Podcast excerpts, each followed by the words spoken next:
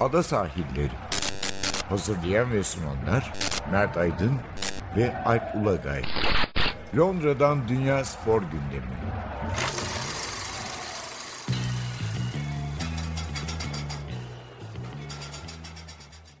Ada Sahillerinden merhabalar. Ben Alp Ulagay. Ben Mert Aydın.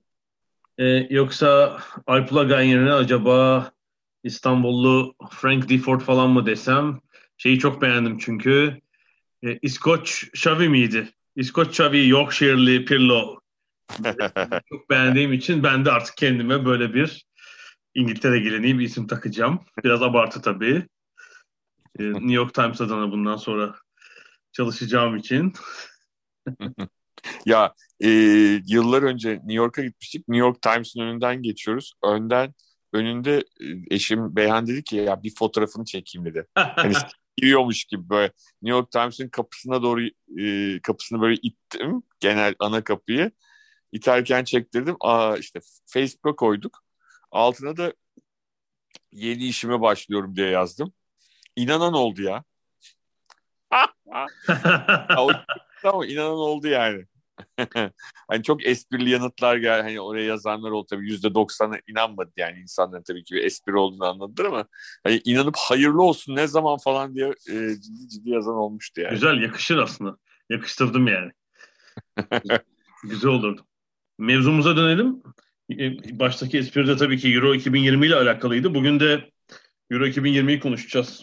Asıl mevzumuz bu olacak. Halbuki yılında herhalde böyle en civcivli spor haftasına giriyor olabiliriz. Yani Euro iki bin yirminin ikinci tur maçları başlayacak. Yani en juicy böyle bölümüne geldik.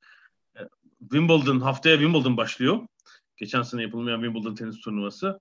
N B A'de finallere doğru gidiyoruz. Bir de Fransa Frans. bisiklet, bisiklet turu var. Yani hepsi bir arada, yani herhalde spor servisleri, yayınları için söylüyorum. Sıkılmayacakları bir haftaya giriyoruz. Hatta eleman kısıntısı olabilir. İzinler kalkmıştır tabii. Ya yani bazen hani o günleri şöyle özlüyorum. İ- iş gereği ya hepsini seyretmek konusunda en azından hani işin dolayısıyla seyretmek zorundasın ve seyrediyorsun. Şimdi öyle olmuyor. Maalesef birçok bir, birçoğunu kaçırıyor insan yani. Pek bir şey yok maalesef. Yani ne bileyim, N T V Spor'dayken oturdum masanın başında. Yayından çıktıktan sonra seyret seyredebildiğin kadar, sonra eve gidip seyretmeye devam et yani. Hani bir evet, yani sabah yayına hazırlık, sonra diğerlerinin yayını, saat farkı, N B A falan derken dediğim gibi hakikaten yani şey yapabilirsin. Ya N B A'yi saymıyorum çünkü N B A hakikaten saat olarak e, hele ben o zaman sabah programı yaptığım için maalesef çok e, uzun yıllar şeyinde kaldım yani, uzağında kalmak zorunda kaldım. Aslında şeyleri seyrediyordum yani. Özellikle playoff maçlarının son çeyreklerini falan e, seyretme şansı oluyordu. E, sabah saatlerine denk geldiği için ama Ee, ama diğer organizasyonlarda diğer organizasyonlarda hani bayağı günün tamamını onları izleyerek geçirme gibi bir şansımız vardı o zaman. Asıl konumuza göre iki bin yirmiye dönelim. dönelim. Bu, bu programı yaptığımız gün artık ikinci tur eşleşmeleri, hatta finale kadar turnuvanın tablosu belli olmuş durumda. Yani tüm grup maçları sona erdi. Biz de hem biraz gruplardaki durumu konuşacağız. İşte bir başarıları, başarısızları, bir de bundan sonra finale kadar tahminlerimizi söyleyeceğiz tabii. Ee, önce yani şunu konuşalım isterim. Bu grup maçlarında kimler, hangi takımlar dikkatimizi çekti? Ben açıkçası şunu söylemem lazım. Favori olanlar olmayanlardan böyle iştahlı oynayan, yani hem iştahlı oynayan hem iyi sonuç olan, göze hoş gelen oyunu oynayan herhalde iki takımı söylemek lazım. Biri İtalya, biri Hollanda. Aslında turnuvanın herhalde büyük favorileri bu iki takım değildi ama turnuvaya iki takım da büyük bir İştahla girdi. Gruplarda zaten üçte üç yaptılar. İyi sonuç aldılar. Ve, ama şunu söylememiz lazım. Hani e, aynı senin aynı fikirdeyim bu arada. E, diğer hani favori gösterilen takımlara oranla biraz daha yumuşak gruplarda oynadılar. Yani bu şu demek yani ileride başarısız olurlar anlamında değil ama hani ilk turda o şovu yapmaları için de uygun bir ortam oluştu onlar için. Onun da altını çizmek gerekiyor. Ya canlarını sıkacak bir rakip olmadı. Hı. Mesela bu İki takımın açıkçası. Ha, bu şu demek değil. İleride zorluyla karşılaşınca yapamayacakları anlamında değil. Ama hani oynadıkları rakiplerle maalesef biz de bunlardan bir tanesiyiz.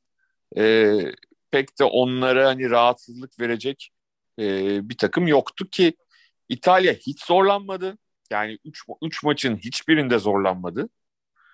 Ee, Hollanda, Ukrayna önünde kendi teknik direktörünün gariplikleri yüzünden rahat alacağı maçı zor kazanmış oldu. Evet, yani bizim, on dakika falan belki evet. evet bizim adımıza daha keyifli bir maç haline getirdi ama hani Hollandalılar açısından çok keyifli bir maç olmadı o anlamda. Bir de belki hani iki buçuk maç için söylemek lazım.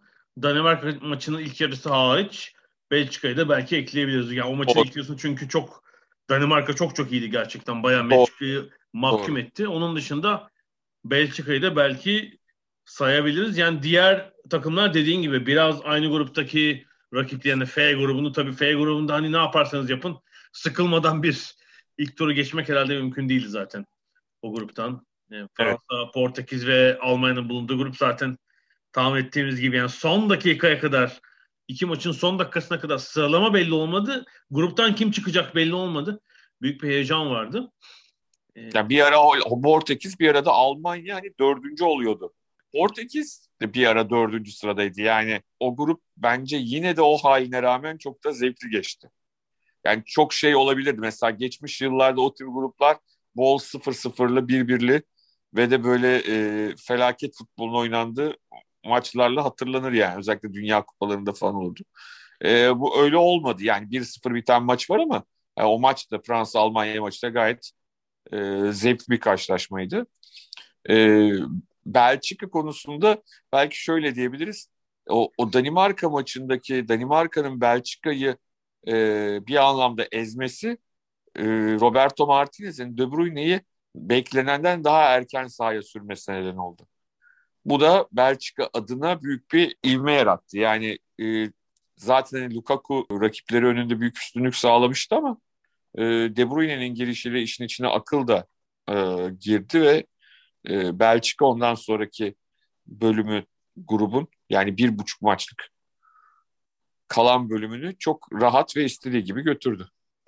Yani kadro avantajını herhalde en acımasız biçimde kullanan takım Belçika oldu açıkçası. Yani başka kadrosu güçlü takımlar da var. Elbette Fransa gibi ama Belçika Danimarka maçının ikinci yarısında De Bruyne, Witsel, e, Azar aldıkça alıyor Martinez. Bayağı. Fransa'da şöyle olsa derdik onu da mesela hani Mbappé, Pogba falan maçı ellinci dakikasında soksalar mesela. O zaman hakikaten rakip takım için acımasız olur ama e, tabii ki hani o grupta ilgili bir de şunu eklememiz lazım. Danimarka açısından Eriksen'in yaşadığı hikaye, Danimarka'nın yaşadığı hikaye turnuva öncesinde sürpriz yapabilir denen takımlardan biri olan Danimarka'yı neredeyse turnuva dışına itiyordu. Yani son maçtaki müthiş performans e, ve Belçika maçının ilk yarısındaki müthiş performans yetersiz kalabilirdi. E, o ilk maçta yaşananlar, Eriksen'in başına gelenler, maçın iki saat sonra devam etmesi ve Finlandiya önünde alınan sürpriz yenilgi başlarına çok büyük bir bela açabilirdi.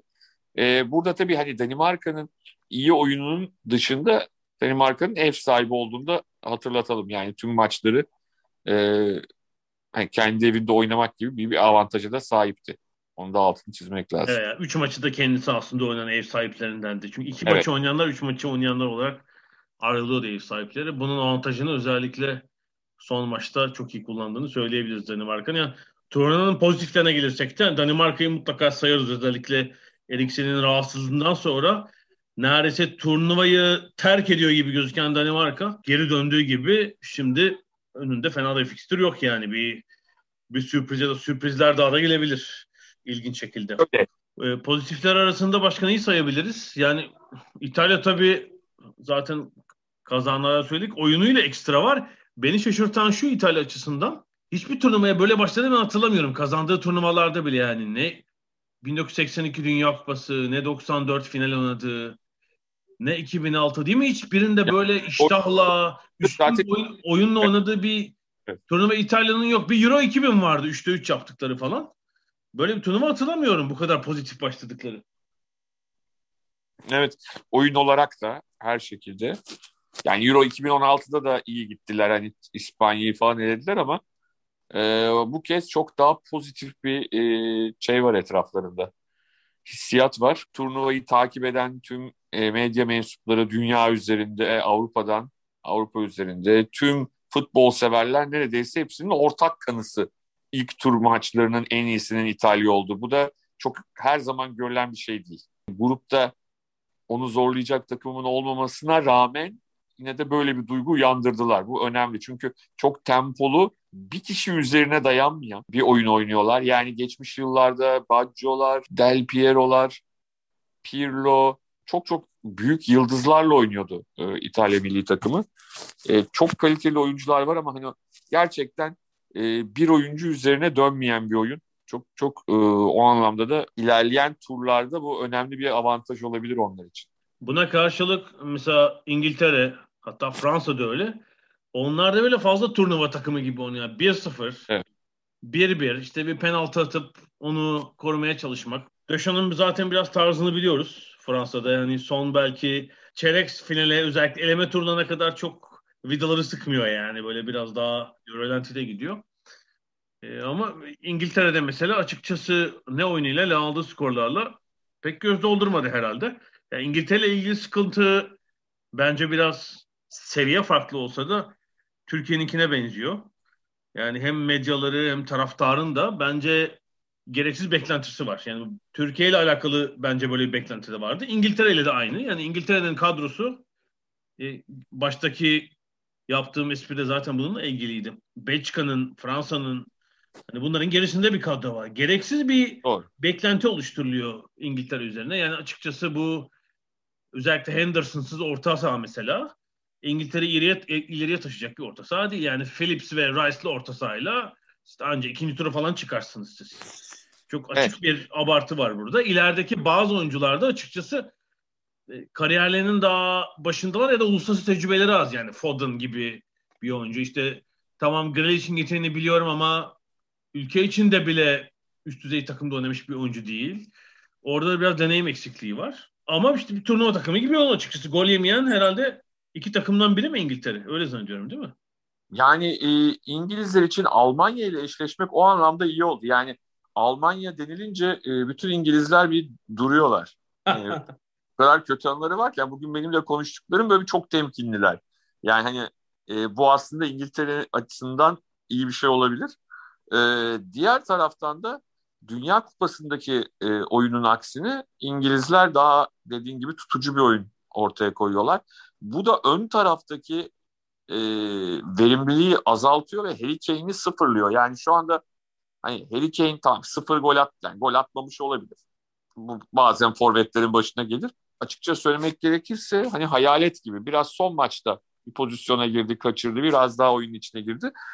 Çünkü aslında hani Harry Kane bu takımın bence en önemli süper yıldızı o. En önemli yıldızı o. Çünkü hani e, oyunu, görüşü, oyun içinde sadece klasik bir santrforun e, görevlerinin dışındaki işleri de yapıyor olması anlamında çok çok kritik bir e, durumda. Bir de takımın kaptanı ama onu bir türlü oyunun içine e, alacak sistemi kuru, kuramıyor.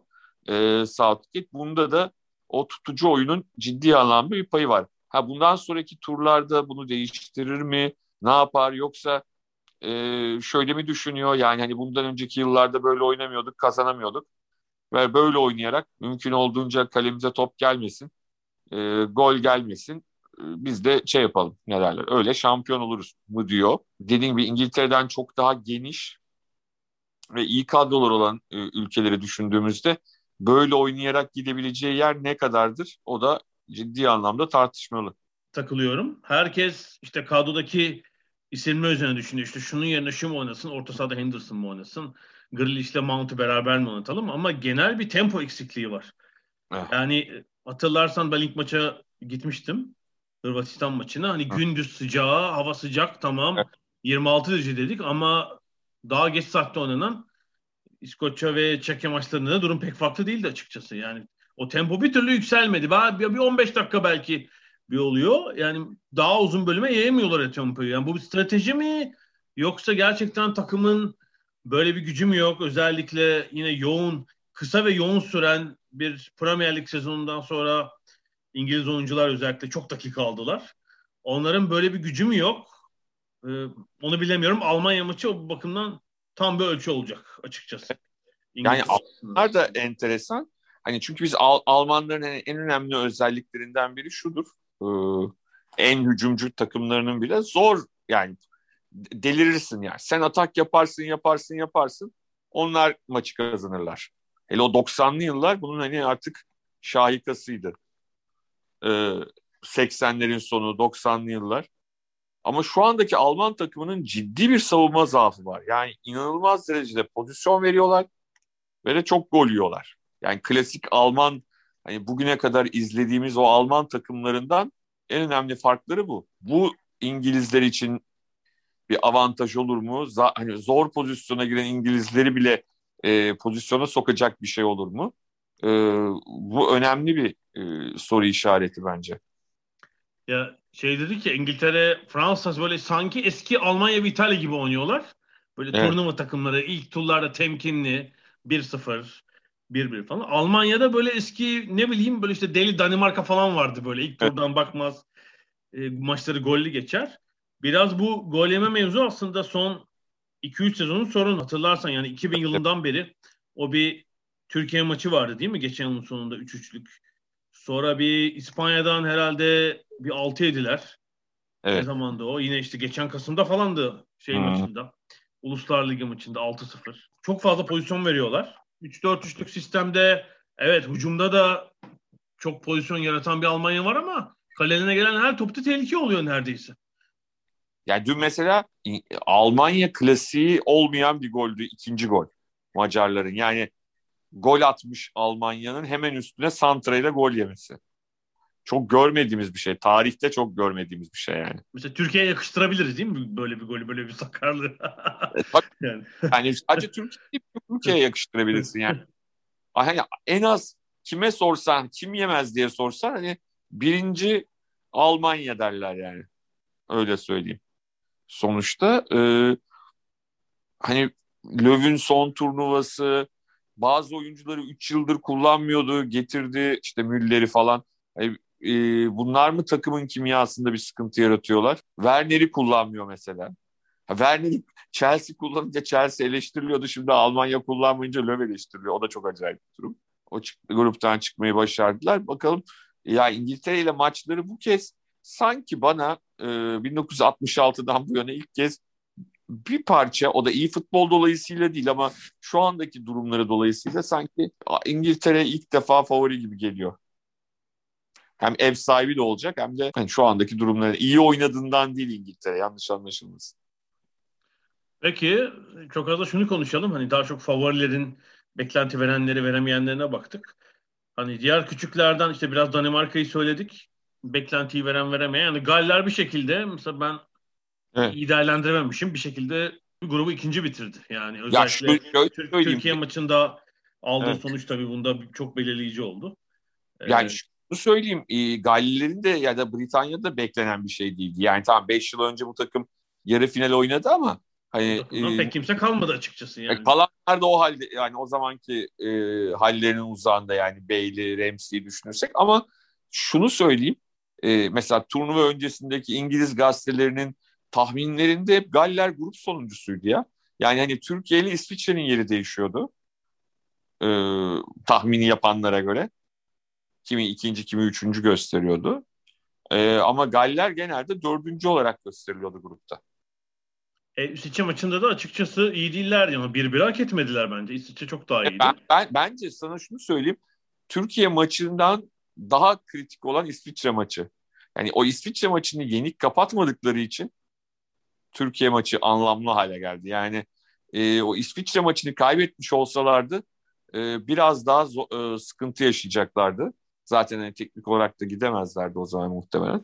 Belki bizim maçta da kaybederlerdi o zaman bizim halimize rağmen bilmiyorum ama o maç e, onlar için çok böyle e, moral verici bir başlangıç oldu. Mesela Avusturya herhalde çok uzun bir süredir görmediğimiz şekilde hani grup ikinciliği alan bir Avusturya. Bilmiyorum.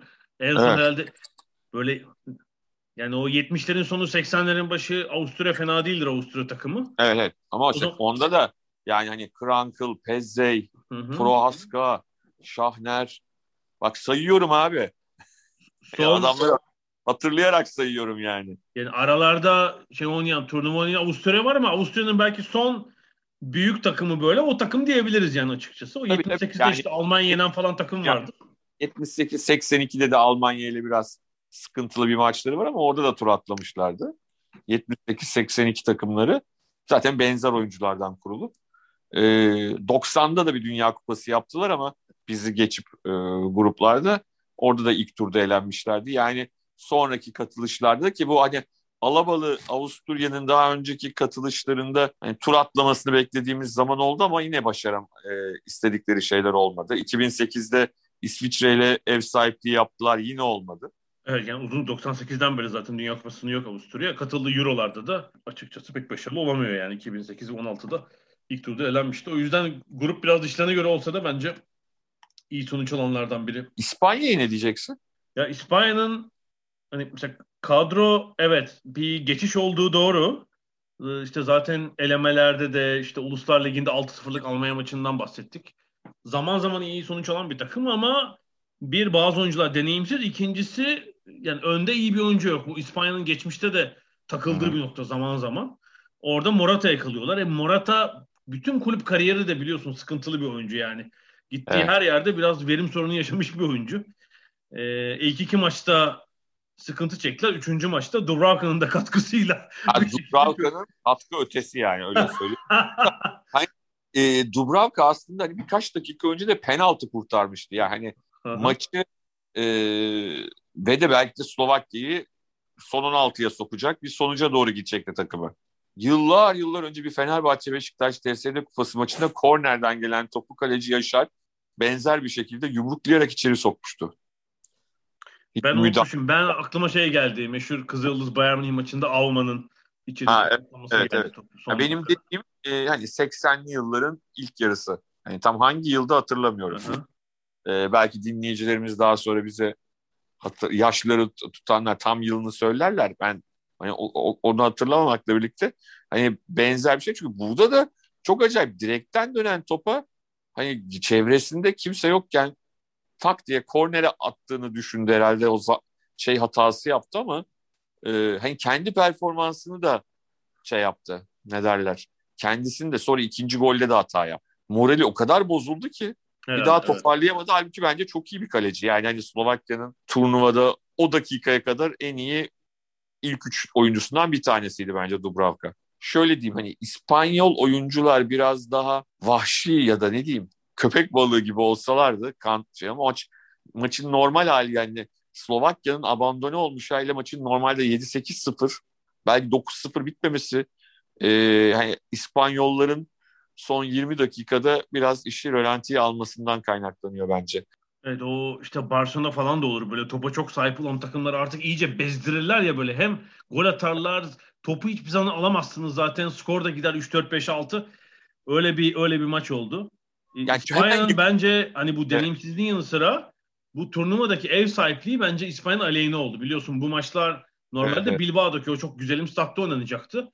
Bas bölgesi yönetimi biz seyirci meyirci alamayız deyince maçlar Sevilla'ya nakledildi ama Sevilla bir çok sıcak belli ki felaket durumda oyuncular. İkincisi ne Betis'in ne Sevilla'nın stadında oynanıyor. Evet. bin dokuz yüz doksan dokuz Dünya Atletizm Şampiyonası'na ev sahipliği yapan o futbol stadı olmayan statta oynanıyor. E, zemin pek iyi değil gibi gözüküyor yani böyle bir şampiyona evet. yakışmayan zemin var sanki en azından görüntü açısından. İspanya tarzı oynayan bir takım için çok daha büyük sıkıntı yani. Tabii yani hava, zemin falan İspanya bence aleyhine oldu. Özellikle ilk iki maçta yani böyle topu İspanya bırakıp neredeyse kendi yarı sahasına ki yarı sahası da değil on sekizinde kapanan takımların lehine bir durum oluştu açıkçası. İspanya'yı o yüzden değerlendirmek çok kolay değildi. Yani bundan sonra daha e, İspanya ile ilgili net konuşabiliriz diye düşünüyorum. Sa- e, daha başka bir statta. Yani e, Kopenhag'da mesela püfür püfür evet. bu havada güzel zeminde Hırvatistan karşısında başka bir tempo olabilir mesela. Hiç orada e, merak ediyorum gerçekten İspanya'nın ikinci tur reaksiyonunu. E, bir de çok kısa göz atarsak hani gruptan çıkamayanlar ama canla başla oynayanlar var. Mesela Macaristan benim çok hırs evet. ve mücadele olarak beklentilerimin üzerinde kaldı. O çok zor grupta iki puan aldılar. Yani işte bir golle belki gruptan çıkmayı kaçırdılar. Yani işte Goreska'nın golü gelmese ki bitimi altı dakika kala geldi. Başka bir durum olacaktı belki. Finlandiya kendi çapında bayağı çabaladı. Makedonya bile. Evet, yani bence Kuzey Makedonya turnuvada kendi gücüyle orantılı olarak en iyi performansı gösteren, yani güç performans orantısında hani İtalya birinci ama hani o, o sıralamada bence ilk beşte Kuzey Makedonya. Yani şunu unutmayalım. Kuzey Makedonya en düşük gruptan Uluslar Ligi'ndeki yani orada birinci olarak geldi. Kendi normal eleme grubundan gelmedi. O yüzden de hani bazen o takımları karşılaştırırken e, hani e, başka eski zamanlarda olsa der ki kardeşim o da eleme grubundan geldi. Belli bir gücü varmış diyebiliriz ama Kuzey Makedonya'ya diyemeyiz bunu. Tamam yani yakın zamanda Almanya'yı falan yendi ama o başka bir şey. Sonuç evet puan alamadılar ama onluklu oyun çirkin de değil. İşte Pandev gol atarak ilk büyük turnuvasını tamamladı. Sonunda da çok güzel bir veda yaptılar ona maç içinde hem de. E, Hollanda maçı sırasında. E, sempatik görüntülerdi gerçekten.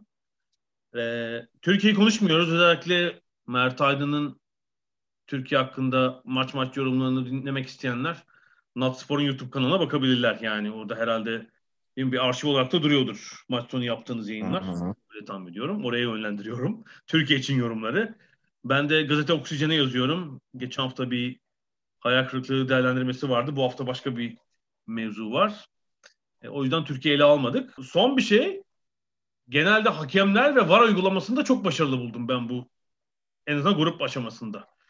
Yani Laos'u saymazsak.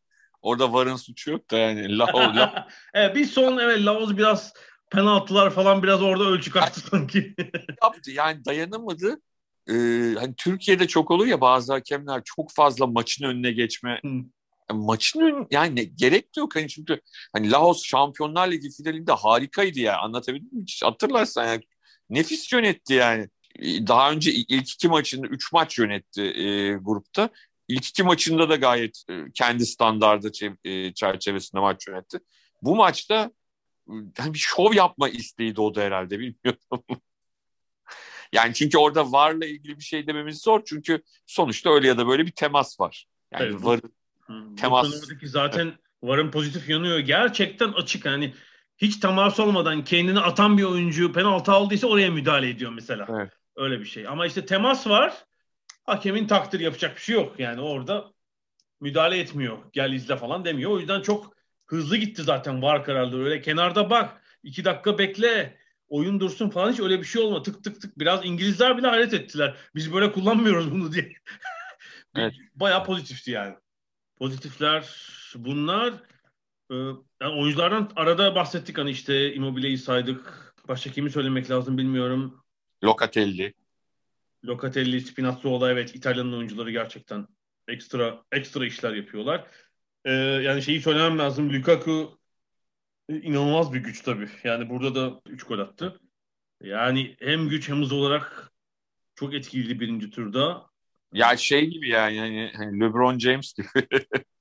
Evet yani o vücut pozisyonu zaten aldığında cezanın civarı oralarsa zaten güç olarak çok yapabileceğiniz bir şey yok yani. Başka tür bir strateji düşünmek lazım. Onu hani orada birebir savunmak zorunda kalan oyuncu için zor bir durum. Pogba'nın mesela ha, acayip... Pogba evet doğru. Evet. Çok iyi çok iyi. Pogba herhalde turnuvanın en iyi oyuncularından biri şu ana kadar. Evet. Yani kendisinden hep beklendiğimizde beni Pogba'nın sinirden tarafı hani kızıyorum ya ben bazen.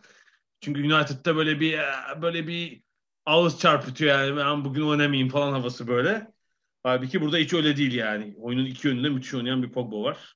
O attığı paslar bazıları offside oldu maalesef ama hmm. e, en sonunda benzeme yaptırmayı başardı gerçekten. Harika paslar. Ee, Ronaldo var herhalde söyleyebileceğimiz. Ee, bence hani... oyun olarak değil ama skora katkı olarak müthiş tabii. Yani burada e, ee, hani üç penaltı beş gol attı sonuçta daha ne olsun. Penalt, penaltıları bir yana koyarsak e, özellikle Almanya maçında kaybedilmiş olmasına rağmen o maç attığı gol hakikaten çok acayip yani. Yani otuz altı yaşında bir oyuncunun e, kendi yer alanı, yani ceza alanında kafayla başlattığı akını bir depar atıp rakip kale önünde gole çevirmesi çok kolay gördüğümüz şeylerden biri değil. Hani Cristiano Ronaldo'yu rahatlıkla şey çerçevesinde inceleyebiliriz herhalde. Hani Novak Djokovic, e, Rafael Nadal çerçevesinde. Yaş ilerlemesine rağmen fiziksel olarak hala bir genç gibi e, saha içinde performansını sürdürüyor. O golün tekrarında işte mesafeyi saymaya çalışıyordum ben. Dedim kafayı vurdu. Herhalde doksan doksan beş metre falan. Kaç metre çıktı? Öyle bir şey çıktı galiba değil mi? Depar. doksan beş metrelik falan bir depar çıktı. E tabii yani yaklaşık o kadardır işte. Sonra da rakip kale önünde golü atıyor. Yani golü atma kısmı hani Ronaldo için çok zor bir şey değil. E, zaten hani asıl mesele de o değil. Hani o gol vuruşunu yapması ama e, oyunu o atağa başlatıp e, orada noktalayan adam olması önemli. Şey için yani ikinci Almanya maçının ikinci yarısına falan bitti ama. Yani adım atacak hali kalmadı ve top kontrolü falan yapamıyordu. Öyle bir hale geldi. Ronaldo ile ilgili tabii şu sorun oluyor. Aslında mesela maçların son bölümlerinde biraz yarım saatten oyundan almak lazım. İşte bu tip oyuncular biraz oyundan çıkmak istemez. Bir de işte her an bir şey yapabilir. Grubun tabii durumu da öyle çünkü rahat değilsiniz grupta. Hani e, üçüncü maçı oynatmayın falan diyebileceğiniz bir grup da değildi. O yüzden hiç dinlendiremediler Ronaldo'yu yani. Böyle bir Pogba müthiş burada ama bir başka komple oyuncu da bence Wijnaldum. Evet. Liverpool'daki kaç sezonunda? dört beş sezonu müthişti zaten. Paris Saint-Germain'e gidiyor seneye. üç yıllık çok iyi bir kontrat aldı. Orada dünyalarını yapacak haklı olarak. Ama burada da müthiş. Yani mesela İngiltere milli takımında öyle bir oyuncu yok. Yok. Aynen bunu söylemek lazım. Oyunun iki yönü yani böyle tam komple bir sekiz numara. Yani Wijnaldum bir altı numara değil, bir on numara değil ama her işi yapan muazzam bir orta saha oyuncusu. Yani hem zaten işte üç gol attı ama takımın genel temposuna katkısı, bir de liderliği var tabii saha içinde şimdi. Muazzam iş yapıyor. Onu da eklemeden geçemeyeceğim açıkçası. Tabii e, hani Hollanda deyince Dumfries'de bir yere not etmekte fayda var. Müthiş değil mi? O da e, yani tam bence o da temposu ve katkısıyla böyle hani tam Premier Lig oyuncusu. E, açıkçası oraya göz kırpıyor. Hani bilmiyorum şampiyona bitince belki olur ama herhalde P S V'de çok uzun süre kalabileceğini ben onu zannetmiyorum. Şu. Evet. Peki bu ilk bölümü bitirelim. Biraz da ikinci bölümde önümüze bakacağız şimdi.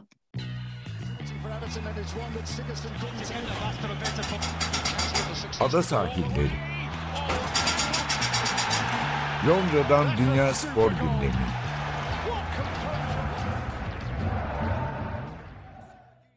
Ada sahiline devam ediyoruz. Euro iki bin yirmi konuşuyoruz. Biraz da ikinci turdan finale kadar olan tabloya bakalım. Grup maçları bitince tabii finale kadar önümüzdeki şey oluştu. Eşleşmeler önümüzde var açıkçası. Ve ilginç bir durum oldu. Özellikle tabii F grubu kaynaklı bir de durum oldu. Böyle favoriler, takımlar bir tarafa yığıldı. Belçika, Portekiz, İtalya, Fransa, İspanya aynı tarafta. Yani oradan bir finalist çıkacak. Öbür tarafta İngiltere, Almanya, Hollanda kaldı mesela. Böyle bir durum ve İngiltere-Almanya maçının şöyle bir önemi olacak. Bir zaten müthiş bir eşleşme. İki büyük geleneğin karşılaşması Londra'da. Ama o maçı kazanan da teorik olarak final yolu çok tıkalı değil. Açık bir final yolu var. Öyle gözüküyor yani. Futbol olarak bilmiyorum ama en azından kağıt üzerinde kağıt üzerinde ciddi bir final şansı olacak o maçı kazan, o maçı geçenin. Ne diyorsun İngiltere-Almanya maçına? Yani iki doksan altıda tabii hala böyle büyük şeyler olmuştu. İkinci Dünya Savaşı göndermeleri falan. Şimdi daha maça bir, biz programı yaparken maça daha beş gün var. Ee, Salı günü oynanacak çünkü maç. Henüz öyle özellikle İngiltere'nin bulvar basınında o tip böyle savaş çığırtkanlıkları falan henüz görmedik ama bazen böyle maça bir iki gün kalı olur. Ee, evet. Böyle bir hava olacak mı yoksa biraz İngilizler geri takımlar üzerinde mi durur? Dün e, gece e, Gelin Eker her şeyi anladı. Müthiş bir cümle söyledi. Dedi ki vallahi dedi e, biz dedi Fransa ile dedi büyük turnuvalarda oynadığımızda E, problem yaşıyoruz. O yüzden onları istemiyorduk dedi. E, Portekiz'le de problem yaşam- yaşıyoruz. Onları da istemiyorduk. E, Almanya'yla da zaten biliyorsunuz e, hep problem yaşıyorduk. E, sonuçta istemediğimiz takımlardan biri çıktı dedi. e, zaten hiçbirini istemiyorlardı yani sonuçta.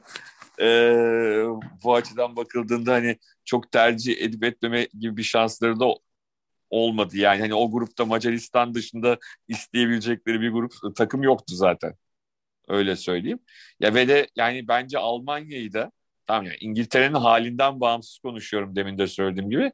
Almanya'yı bir daha böyle bulmak çok kolay değil bence. Yani özellikle savunmasını bu kadar zayıf bulmak. Ben şeyi hatırlıyorum, Euro iki bindeydi değil mi? Aynı gruptaydılar. Hı hı. İngiltere Almanya'yı yenmişti Alan Shearer'ın golüyle. Sonra ikisi birden elenmişti, o gruptan çıkamamıştı. Evet. Romanya ve Portekiz ikisini elemişti. Acayip bir tabii, tabii, tabii. olmuştu. Grup olmuştu. Son grup Ay, maçlarında Portekiz Almanya'yı üçlemişti. Romanya'da evet, evet. İngiltere'yi yenmişti. El ele Ser- yenmişlerdi. Sergio Conceição hat-trick mi yapmıştı? Ne tabii, yapmıştı? Tabii tabii. tabii. Üç... Oliver Kahn'ı mahvetti son maç. Her türlü golü atmıştı yani. Şeye bakarsak da, eşleşmelere bakarsak da böyle ilginç bir, yani ben şeye bakıyorum mesela, bir Belçika-İtalya çeyrek final olabilir. Müthiş bir evet. eşleşme olur. Yani Belçika'nın Portekiz'e bir, bir şekilde üstün geleceğini düşünün, bu kanaatim var, bilmiyorum. Belçika-İtalya maçı müthiş bir çeyrek final olabilir açıkçası. Doğru, doğru. İşte orada İtalya'yı işte ilk test edişimiz olur. Yani Avusturya'da Port- ölçü olmayabilir çünkü İtalya için. Doğru. Yani Portekiz de çıksa sonuçta o da bir test olur ama Belçika önemli olur. Ee, İtalya'nın ben Avusturya'yı e, geçeceğini düşündüm. Herhalde herkes benim gibi öyle düşünüyordur. Ama hani tekrar söyleyeyim, sonuçta oynanan şeyin adı futbol yani. Hani hiçbir zaman e, dün Almanya Macaristan maçında da gördük, hiçbir zaman peşin hükümlü olmak e, doğru değil ama hani şu ana kadar gördüklerimizden çıkardığımız e, dersle e, İtalya'nın Avusturya'yı geçeceğini tahmin etmek çok güç değil herhalde. Hiç belli olmaz. Deplasman golü kuralı değişmiş. Avusturya da geçebilir. Ya bu turnuvada yok falan. Olsun, değişmiş. Avusturya'ya yarayabilir. Hiç anlamamışım ben şeyi, turnuvanın formatını. İki maç sayınca. Almanya maçı yüzünden e, Türkiye başarısız oldu zaten. Almanya biz de yenilmiş sayıldık o maç. Evet, bir Belçika-İtalya çeyrek final olabilir. Bunun karşısındaki çeyrek finalde de hani sanki Fransa-İspanya çeyrek final olurmuş gibi duruyor. Yani Fransa, İsviçre, İspanya'da Hırvatistan karşısında evet, evet. favoriler. Fransa'nın zaman zaman bir kısırlığı var. Hani o belki Hı-hı. biraz e, maçı zaman zaman sıkıntıya sokabilir ama hani İsviçre tarafından bir tehdit olacağını düşünmüyorum. Yani olsa olsa Fransızlar kendileri gol atamadıkları için strese girebilirler. Bu arada o altı Fransız taraftar çok şanslı. Biliyorsun Budapeşte yerine Bükreş'e gitmişlerdi maçı e, e, şey, izlemek için ama ikinci tur maçı Bükreş'te, yani Bükreş'te birkaç gün daha geçirirlerse Fransa ikinci turda izleyebilirler eğer bilet bulurlarsa. Yanlış yere gidenler zincirinden altı Fransız taraftar. Peki sanki yani üst taraftaki mantıksal çeyrek finaller Belçika, İtalya, Fransa, İspanya gibi duruyor. Yani daha en burada belki sürpriz yatabilecek belki Belçika karşısındaki Portekiz var. İşte evet. Sebebiyle. Alt tarafa inersek oradaki dört çeyrek finalde İsviçre, Ukrayna, İngiltere, Almanya. İşte İngiltere, Almanya'nın zaten şey olacağını söyledik. İsveç'te doğrusu grup birincisi oldu. Ee, yani İspanya maçında tabii böyle çok sahasına kapanan bir İsveç vardı ama e, sanki bir adım öndeler Ukrayna'dan. Ne diyorsun? Evet ya, Ukrayna bir dengesiz. E, ya mesela Avusturya maçı benim için büyük bir hayal kırıklığı oldu Ukrayna'nın. Ya ben o maçı daha iyi oynayacaklarını düşünüyordum. Hani sonuç öyle olur böyle olur ama e, bir türlü oyunun içine istedikleri gibi giremediler bence o gün. O yüzden bana sanki hani e, şey gibi konuşmuyor. İki sarı lacivertli takımı mücadele. Ben İsveç'i bir adım önde görüyorum. Yani orada bir Forsberg'in de bir verimli turnuva geçirdiğini e, görürsek bir sanki İsveç biraz bir parça önde. Yani bir İngiltere Almanya maçından galip çıkan takım rakibi olabilir Roma'daki çeyrek finalde. Aşağıdaki son iki eşleşmede de Hollanda, Çekya ve Galler, Danimarka oynayacak. Hani burada da Hollanda, Danimarka çeyrekine akla yatkın geliyor ama Galler sürprizlerin takımı. Geçen turnuvada yarı final oynadı. Şimdi biz de pek şey ver, ihtimal vermiyorken gruptan ikinci olarak çıktılar. İşte Bale-Ramsey ikilisi zaman zaman yani öyle birkaç maçta bir parlıyorlar falan. Bir sürpriz daha gelir mi açıkçası kestiremeyeceğim. Ee, yani orada da sanki Hollanda, Danimarka çeyrek finaline doğru acayip, gidiyoruz. Acayip ya, Çeklerle ilgili Ee, o kadar dalgalı bir oyun oynuyorlar ki yani ne zaman ne yapacakları emin olamıyorum. Yani Hollanda favori ve Hollanda'da şu ana kadar gidişatla onların geçmesi futbol adına daha doğru bir şey olur ama Çekleri e, hemen çıkaralım mı haritadan emin olamadım. Yani şeyde de İngiltere maçını gol yedikten sonra yani bir reaksiyon göstermediler. Sanki o bir sıfıra razı oynadılar evet. Böyle. Yok aynı fikirdeyim. Yok aynı fikirdeyim. Hollanda'nın da hani oyun olarak da daha gitmesinde fayda var ama hemen Hollanda Çekleri rahat yener gibi bir şey içine girmek doğru mu emin olamadım. Yani Çeklerden emin olamıyorum. Çekler de bir acayipler çünkü işte. İkinci tur ve çeyrek final maçlarının yerleri de farklı. Yani herhalde kendi evinde oynayan bir İngiltere mi var orada gerçekten? Tabii herkes başka bir yerde oynuyor bu sefer. Yani Amsterdam'a maç var ama Hollanda maçı değil. Değil evet. Ee, işte Kopenhag'da maç var ama Danimarka maçı değil falan. Yani İngiltere hariç ikinci maçlarda bir ikinci turda bir ev sahibi takım yok. Ancak yarı finalde tekrar İngiltere olursa orada bir ev sahipliği söz konusu olacak. O yüzden seyirci desteği de herhalde bilmiyorum bir seyahat edebilenler olursa Bükreş'e Bükreş'e seyahat daha serbestti belki orada bir desteği. Yani Budapeşte'ye Hollandalılar gider mi? Çünkü orada full kapasite oynuyor maçlar. Belki öyle bir etki olacak. Şeyde olması iyi olurdu bir sürpriz yaratan takım. Onun nereden geleceğini merakla bakıyorum. Bilmiyorum işte belki. Mesela Hırvatistan yani, olacak yine tekrar falan. İngiltere, İngiltere Almanya ve e, Belçika-Portekiz maçları e, ve de hani işte İs, e, İsveç-Ukrayna maçı. Hani en böyle yüzde favori söyleyemediğimiz hani Belçika-Portekiz'de Belçika favori ama hani sonuçta öbür tarafta da Ronaldo var yani. Hani her şeyi değiştirebilecek. Hani bu maçlar da hani çok çok net favorisi belli olmayan üç tane maç var. Galler Danimarka'yı da biraz saysan üç buçukta hani dörtte. Diğerlerinde çok net favoriler var. Yani e, Fransa, İsviçre'de, İspanya, Hırvatistan'da, İtalya, Avusturya'da.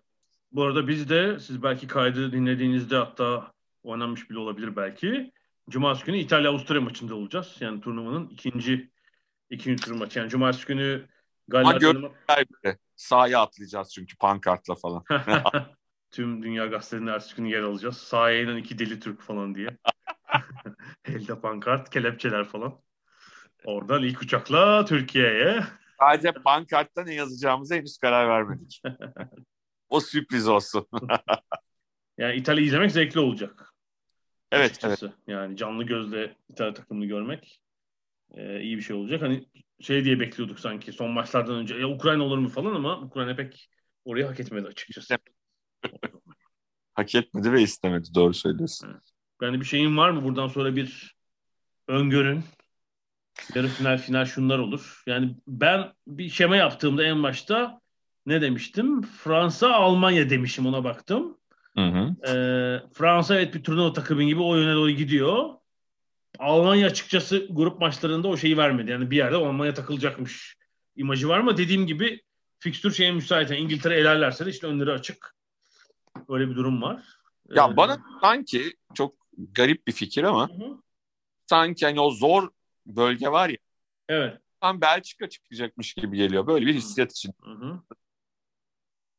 Belçika ya da İtalya'ya da öyle diyelim. Belçika ya da İtalya çıkacakmış. Hı hı. Evet yani ikisi de şey olmaz. Şu ana kadar oynadıkları oyunla da onların birinin finale çıkmasını sevinirim açıkçası. Yani Fransa'dan daha iyi olabilir şey olarak.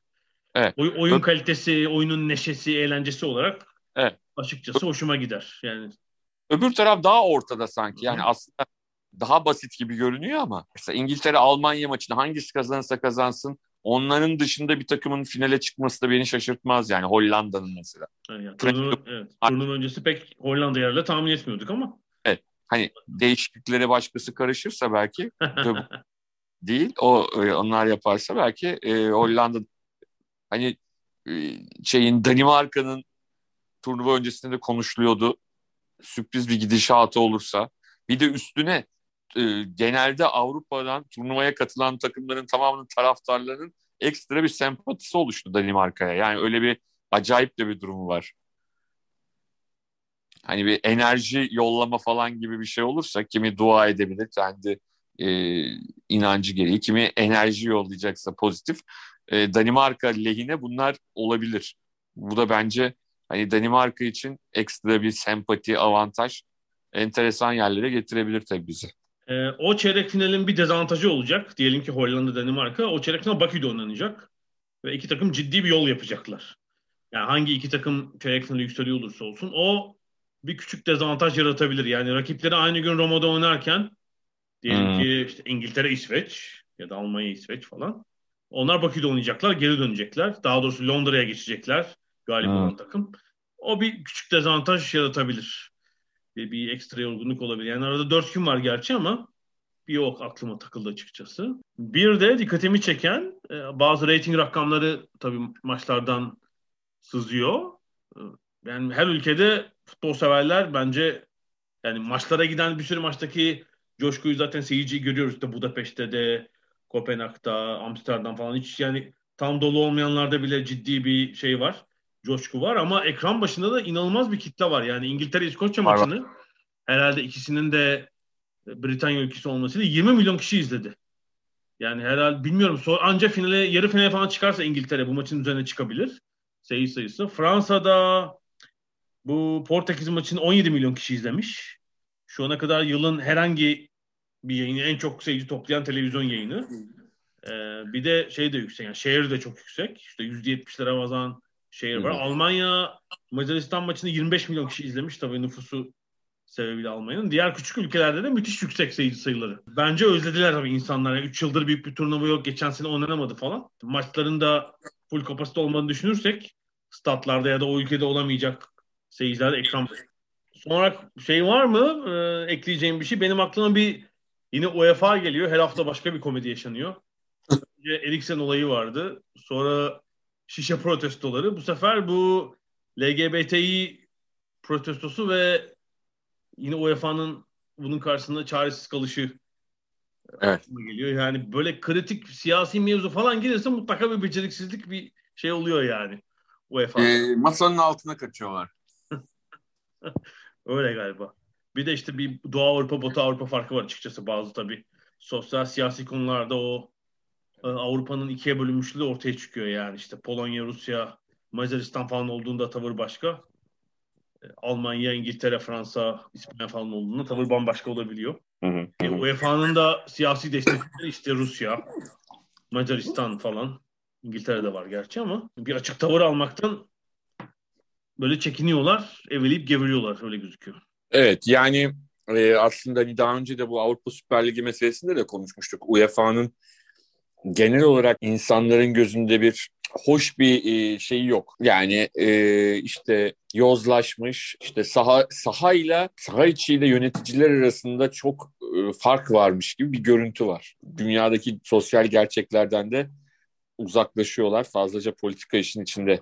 Bu evet, da zaten e, hani o kulüplerin o isyanı biz bizim hoşumuza gitmedi ama e, bence hani UEFA da buna çanak tutuyor bazı şeyleriyle. Evet şöyle e, L'Equipe gazetesine röportaj verdi. Fransa'daki Foot Ensemble Derneği'nin başkanı Yuen Löver. O dedi ki ilginç. Yani başta UEFA futbol toplumun yirmi yıl gerisinde dedi bazı konularda. Bu özellikle bu L G B T İ protesto yani işte Allianz Arena'nın stadın ışıklarını yakalım falan deyince UEFA yok yakamazsınız falan dedi. Onun üzerine verdiği röportajda. Sanki tamamız bu hafta. Evet. Cumartesi, cumartesi maçtayız dediğim gibi. Gelecek hafta biraz o maçtan izlenimlerimizi de aktaracağız. Umarız güzel bir maç olur. Şöyle bir gümbür gümbür bir İtalya izleriz. Grupta olduğu gibi. Çok sık göremediğimiz bir İtalya izleriz. Ve tabii diğer ikinci tur maçlarını yorumlayacağız haftaya. Güzel maçlar izlemek dileğiyle gelecek hafta görüşmek üzere diyorum. Hoşçakalın.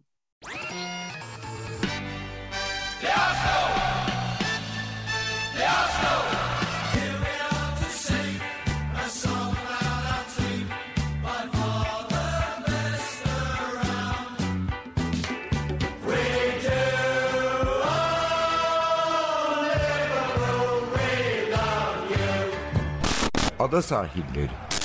Hazırlayan ve sunanlar Mert Aydın ve Alp Ulagay. Londra'dan Dünya Spor Gündemi.